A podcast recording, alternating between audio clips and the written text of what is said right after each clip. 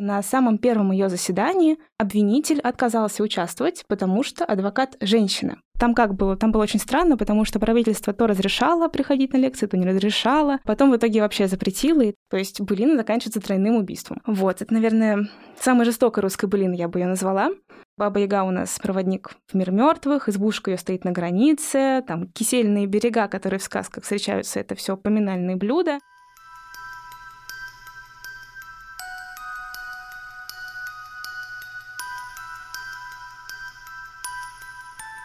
Всем привет, друзья! Меня зовут Ира Любина, я руководительница студии «Поток» и соавтор этого подкаста, подкаста «Храбрые сердцем», в котором мы рассказываем истории удивительных женщин прошлого и настоящего. Совсем скоро закончится второй сезон, и сегодня выпуск необычный. Сегодня в гостях у подкаста Аня Ларина, историк, блогер, автор замечательных видео с историями женщин всего мира.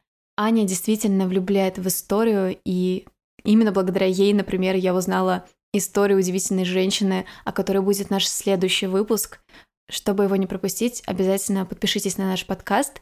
Мы будем очень благодарны вам за отзывы на любых площадках, где вы слушаете подкаст, например, в Apple подкастах или на платформе CastBox или в комментариях на телеграм-канале и ВКонтакте.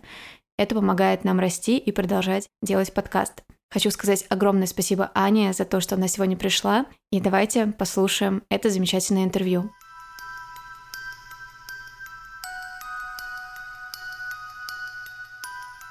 Прежде всего, хочется узнать, как все началось. Помнишь ли ты какую-нибудь историю или какое-нибудь событие в своей жизни, которое привело к тому, что я сейчас? Вот когда началась эта твоя любовь к истории? На самом деле я историю люблю с самого детства. У меня в детстве была огромная библиотека у нас в семье, и я очень много времени в ней проводила. Любила читать исторические книги, исторические романы, Дюма, Морис Дрион, читала очень много книжек по Древней Руси, почему-то у, у нас было очень много книжек, именно вот по этому периоду кто-то в семье увлекался. И как-то с детства у меня был интерес к истории, мне нравилось читать о прошлом и представлять, как оно было на самом деле, как, как тогда жили люди.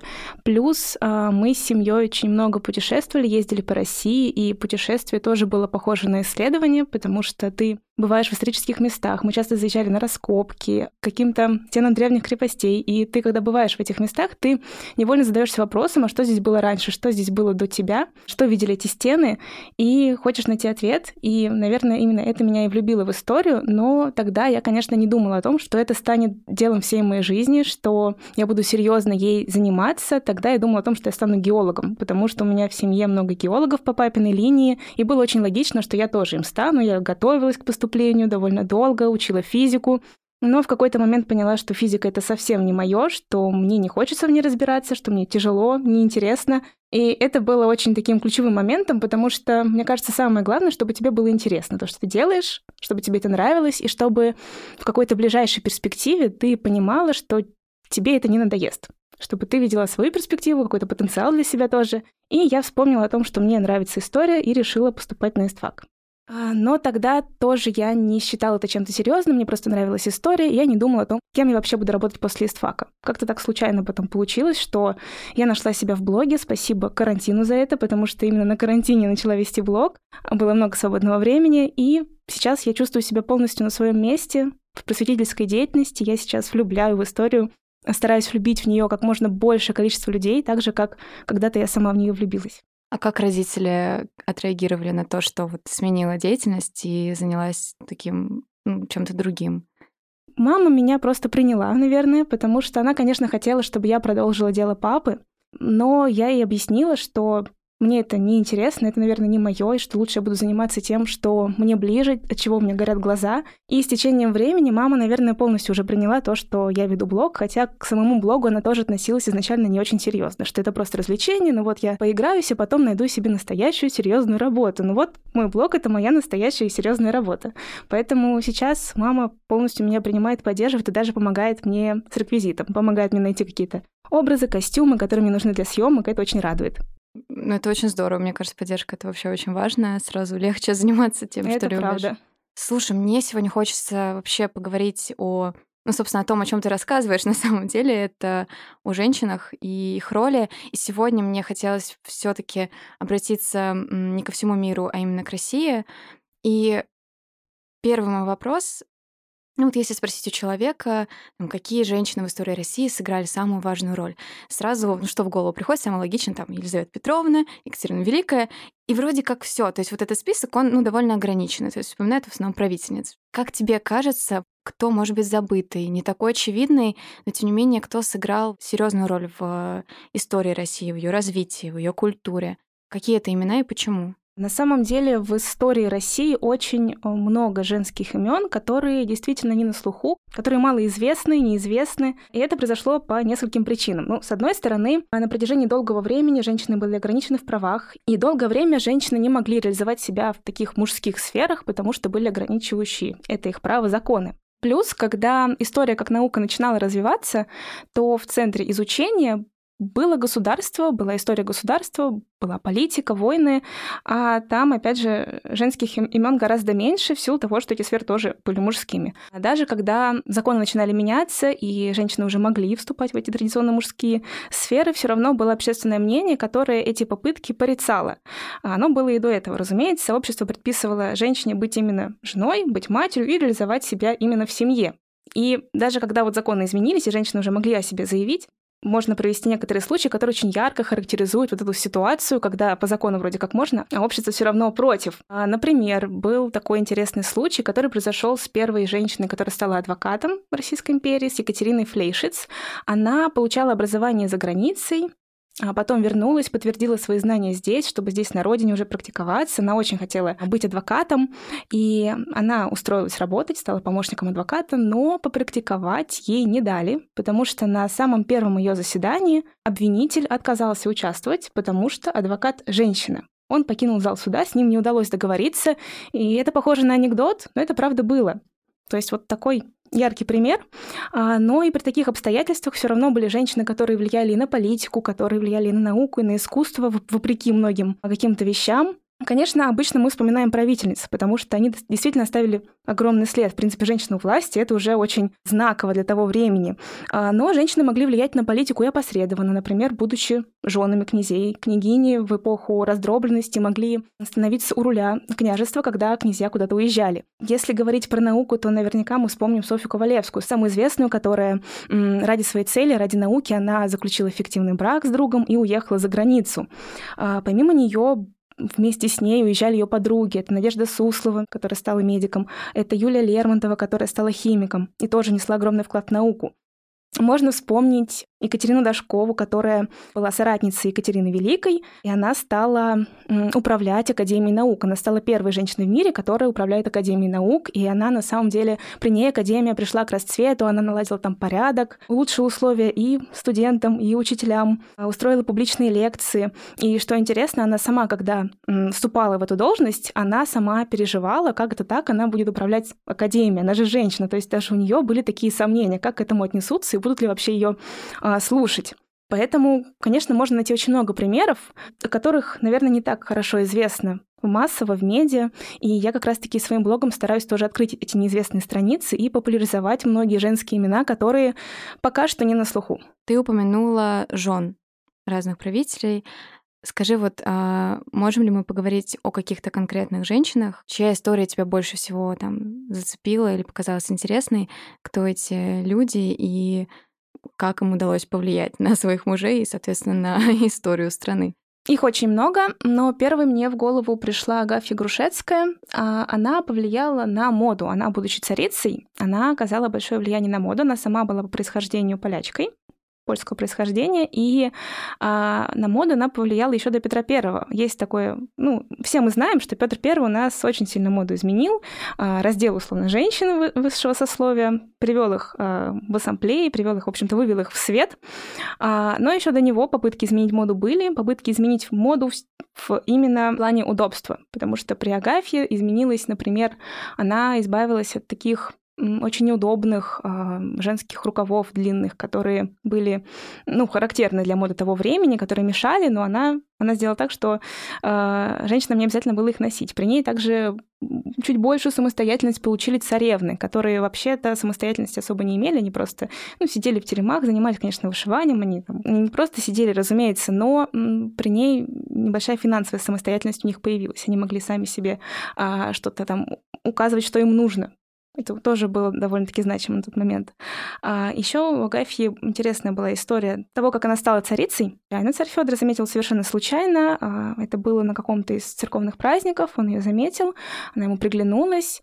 А, он захотел на ней жениться. А при этом были недоброжелатели у семьи этой Агафьи Грушецкой, которые не очень-то хотели, чтобы царица была польского происхождения.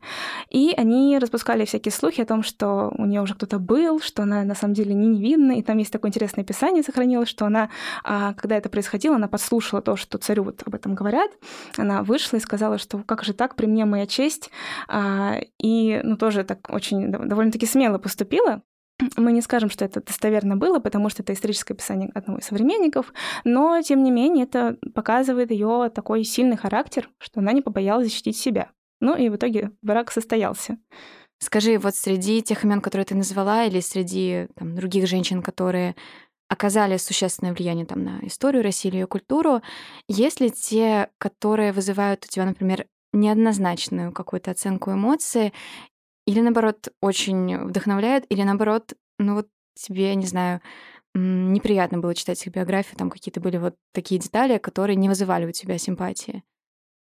А, я вообще гораздо больше люблю восхищаться, чем как-то негодовать или проживать негативные эмоции, поэтому гораздо чаще я восхищаюсь женщинами, которые жили, которые творили, действовали тогда, когда это было сложно или даже невозможно.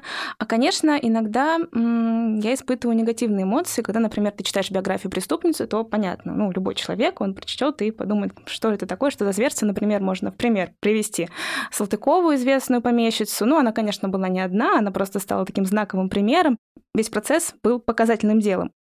Но, наверное, на первый план, в плане эмоций, когда я изучаю биографии а, женщин, у меня выходит какое-то удивление и интерес.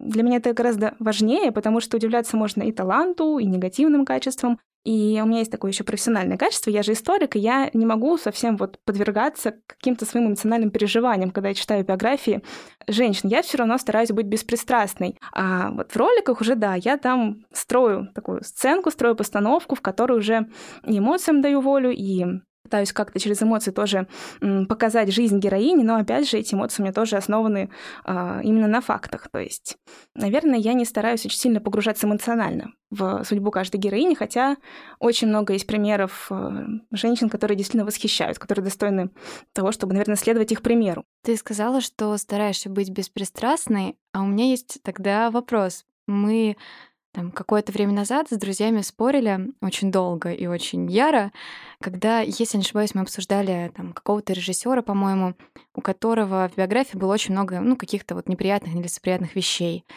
И у нас произошел такой раскол, мы разделились на два лагеря. Одни говорили, что неважно, а, что он делал как бы в своей личной жизни, он все равно там гениальный вот режиссер. А вторая половина говорила, что невозможно отделить человека вот его, ну, всю его жизнь от его творчества.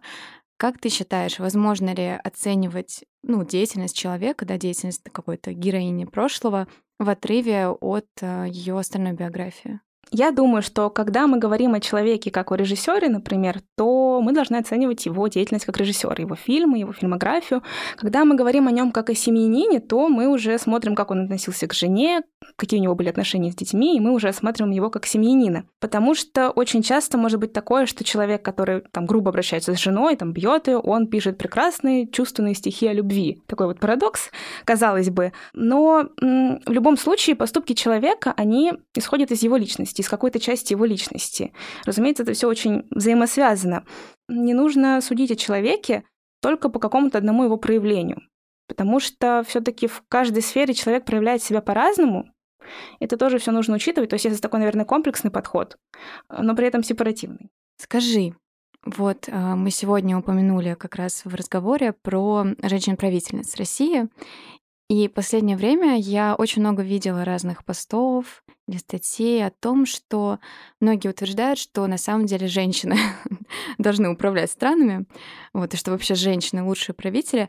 Как ты относишься к этой идее и какие примеры, может быть, не только, кстати, в России, вообще во всем мире, тебе кажутся самыми показательными в этом вопросе, вот как положительный пример или наоборот, как, например, негативный пример? А мне кажется, иметь э, в президентах женщину было бы здорово как минимум потому, что у нас такого еще не было, у нас не сложилось совершенно такой традиции, не только у нас, конечно, а, но у нас в истории России женщины-правительницы, они были исключением, а не правилом, и, конечно, их тоже воспринимали в целом негативно. Достаточно посмотреть на то, как относились к Екатерине II в народе.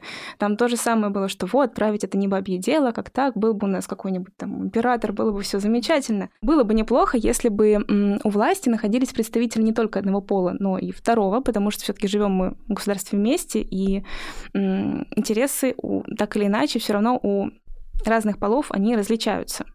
Ты очень много снимала и рассказывала про героинь Былин. Для меня это было впервые, когда я о них услышала. То есть понятно, что все там знают богатырей или там те былины, которые изучали в школе, а тут, оказывается, их было много, а не одна. И я хотела тебя попросить рассказать про твоих самых, не знаю, вот самые интересные открытия, связанные с женщинами в былинах, какие это были героини и почему, может быть, вот мы долгое время о них ничего не слышали, как так получилось? Да, я понимаю твое удивление. На самом деле, я сама, когда начала читать былины, я тоже очень удивилась тому, что там есть богатырши, потому что я тоже думала, ну, когда читала какие-то детские адаптации былин, я думала, что там есть только богатыри, которые сражаются с врагами, с противниками, вот это, на этом былины и заканчиваются. А оказалось, там есть богатырши, женщины-воительницы, которые сражаются наравне с богатырями, а то и вообще побеждают их и берут мужья. Это вообще разрушило мою картину, наверное, какого-то образа богатыря, потому что как это богатыря можно победить? А вот его победили посадили и взяли мужья. Это была богатырша Настасья, которая взяла в мужья Добрыню Никитича, того самого Добрыню, которого мы все знаем по мультикам «Мельницы». И не только его. И для меня еще открытием было то, что былины не всегда хорошо заканчиваются, что у них на самом деле очень много жестокого, много мести, много крови, убийств, потому что когда мы читаем детские версии, там все довольно предсказуемо. А открываешь оригинал и встречаешься с жестокой реальностью. Например, есть одна наверное, самая впечатляющая меня былина про богатыря Дуная и тоже богатыршу Настасью другую уже Настасью, Настасью Королевишну, которая была родом из Литвы. И Былина начинается вполне хорошо, они женятся, а, но вскоре начинают выяснять отношения, начинают спорить, кто из них сильнее, кто из них лучше стреляет. И начинается соревнование, и все заканчивается тем, что богатырь промахивается и попадает своей жене прямо в сердце, убивает ее, вместе с ней он убивает и своего ребенка нерожденного. И поняв, что он натворил, он убивает и себя. То есть былина заканчивается тройным убийством. Вот, это, наверное, самая жестокая русская былина, я бы ее назвала. Еще моим открытием, наверное, было то, что былины поются и пелись. Я думала, что былины рассказывали так же, как сказки, а оказывается, сказители исполняли их а, с напевом. Это тоже интересно и необычно. Это тоже то, что многих, наверное, удивляет, когда они начинают изучать былины. Еще, наверное, это было не то, что, не то чтобы удивлением для меня, но удивлением для моих подписчиков, для моей аудитории, а то, что былина — это не то, что было на самом деле. Это не история. Очень многие удивляются и сравнивают былину с какой-то каким-то изложением исторических событий, хотя на самом деле это не так. Былина — это героическая песня, и в ней есть такая установка на достоверность. То есть сказитель, когда он рассказывает, когда он излагает, поет былину, он верит в то, что это происходило, и сами слушатели тоже в это верят. При этом Совсем не факт, что это происходило, скорее всего, и не происходило, потому что в былине всегда сюжет мифический. Конечно, какие-то исторические события, они влияют, появляются какие-то исторические имена, появляются а, какие-то детали бытовые в былинах, по которым мы можем сказать, что вот, но это, наверное, относится к такому-то веку. Какие-то Отголоски событий тоже влияют какие-то войны, но прямого изложения событий мы в былинах не найдем. И Делать этого, наверное, не нужно, хотя отыскивать параллели, какие-то отсылки очень интересно. И разбирать так былину по кусочкам это все безумно, безумно затягивает. Насколько тогда можно вообще судить по былинам о каких-то там культурных особенностях того времени, о каких-то бытовых деталях?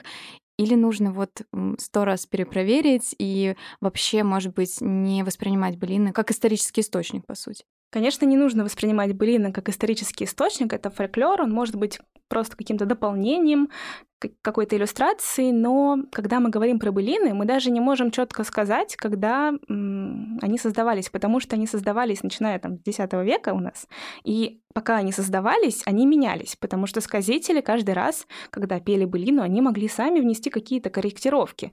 И, конечно, мы можем ослить какие-то древние сюжеты, но что касается вот э, бытовых деталей, то там просто придется разбирать по кусочкам каждый абзац, что вот это у нас сабли из этого века, здесь у нас там черевички, у нас, ну не черевички, какие-то сапожки, Софьяновые, это у нас такой век. Это все, наверное, и не нужно делать. Нужно просто читать былину, наслаждаться ей и удивляться жестокости иногда.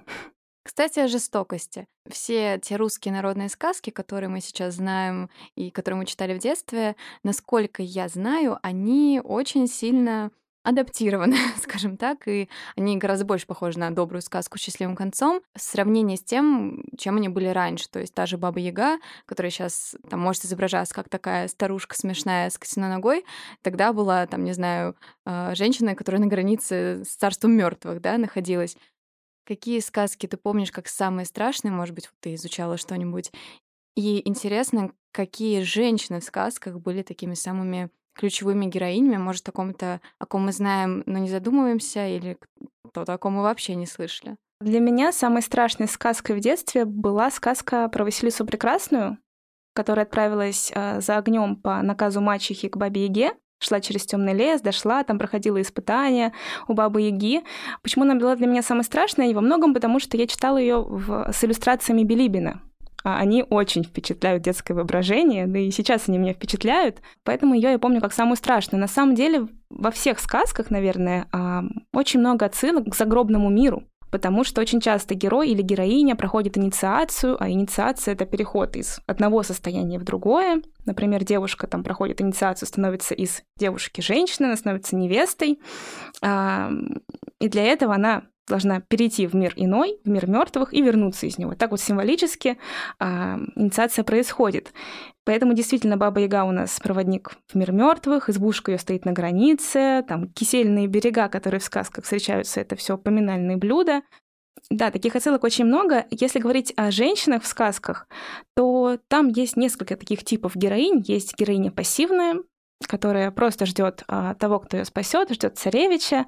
Но таких в сказках очень мало. А, гораздо чаще там встречаются девушки, которые м, в чем-то превосходят героя, в хитрости или в мудрости, и они ему помогают. Например, царевна лягушка, которая точно превосходит а, главного героя по уму, и выступает как его помощник. При этом в сказках также есть и богатырши. Это интересно, потому что богатырши у нас есть и в былинах, но и в сказках они встречаются. Например, есть богатырша Синеглазка, это героиня именно сказочная.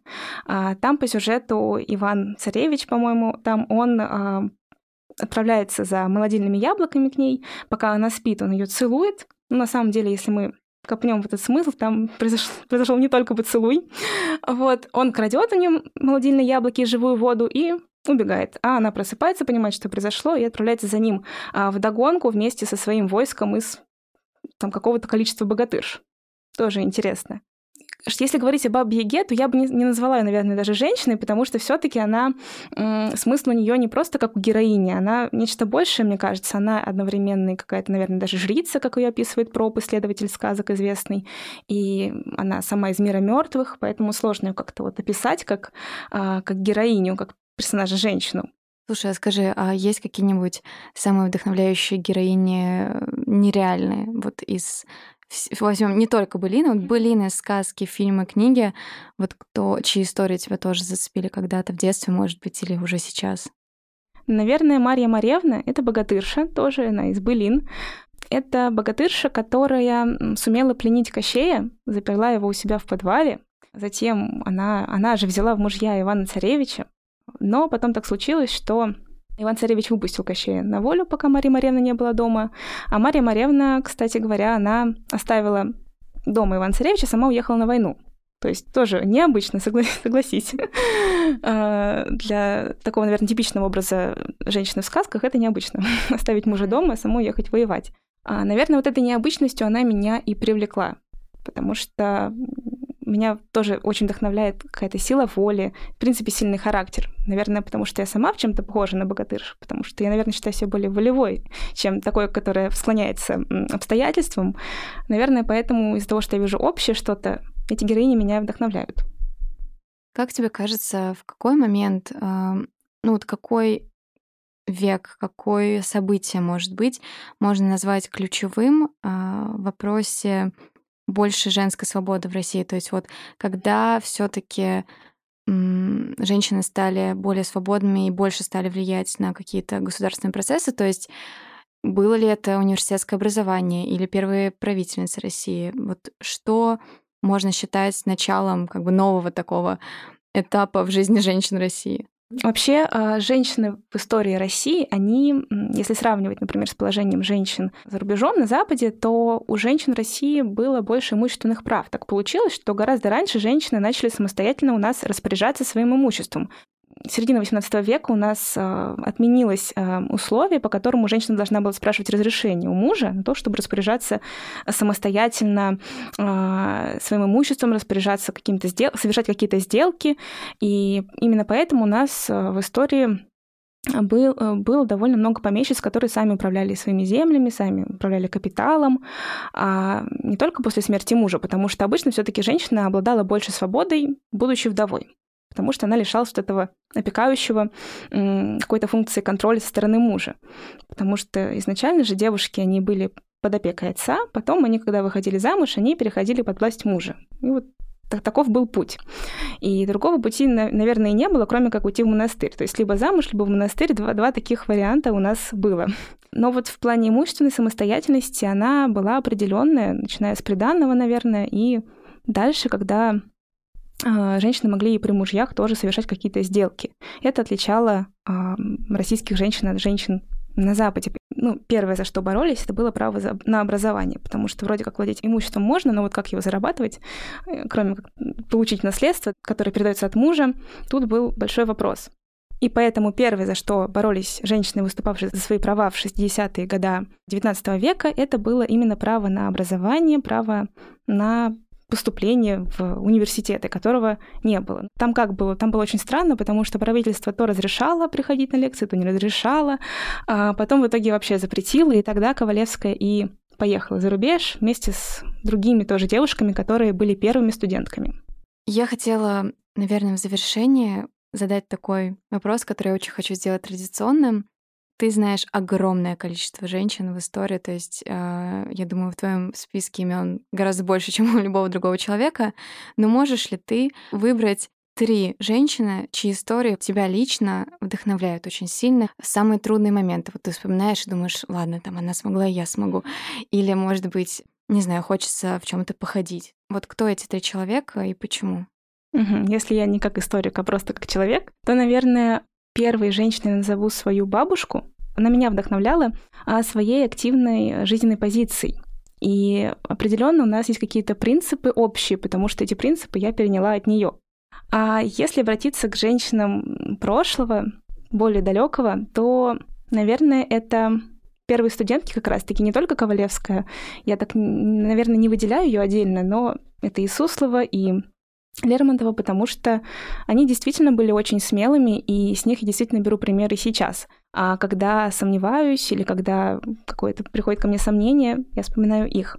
И, наверное, это Анна Герман, потому что в ее жизни был очень тяжелый период, когда она попала в аварию, но при этом она вернулась к сцене, вернулась к, наверное, к своей жизни тоже, потому что для нее сцена была ее жизнью, наверное, она меня очень вдохновляет своей силой духа еще с детства, потому что я с детства ее знаю, слушаю, и, и мне кажется, она невероятная женщина.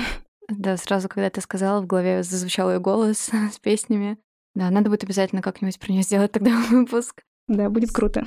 Я считаю себя не самым необразованным, да, неэрудированным человеком. И, собственно, когда мы делаем этот подкаст, я изучаю много биографий. Те женщины, о которых мы рассказываем, это только там часть того, что я знаю. Но даже для меня очень многие истории были действительно открытием. Вот что касается там былин. Вот я до этого не слышала про Ирену Сэндлер, на самом деле, вот ту же. И здорово, что ты подаешь все это в такой красивой, легкой форме. Мне кажется, Это очень здорово, потому что это интересно всем, кто даже вот близко не связан с этой темой, вот в, таку, в такой подаче это смотреть. И я считаю, что просвещение вообще одна из самых важных задач в любой стране, поэтому здорово, что ты тоже как бы часть этого просвещения. Спасибо тебе за это большое. Так что все обязательно подписываемся, смотрим видео внимательно, а, читаем подробнее про тех героинь, которые интересны больше всего. Спасибо тебе большое, что пришла сегодня. Спасибо за приглашение. Было очень приятно общаться и еще больше рассказать про женщин прошлого. Спасибо, что послушали этот подкаст. Обязательно подписывайтесь на все социальные сети. Пока что на все возможные, потому что мы не знаем, что будет дальше. Поэтому я оставлю все, все ссылки, которые будут в описании. Оставляйте отзывы, делитесь выпуском в социальных сетях, отмечайте Аню и нашу студию. Всем пока.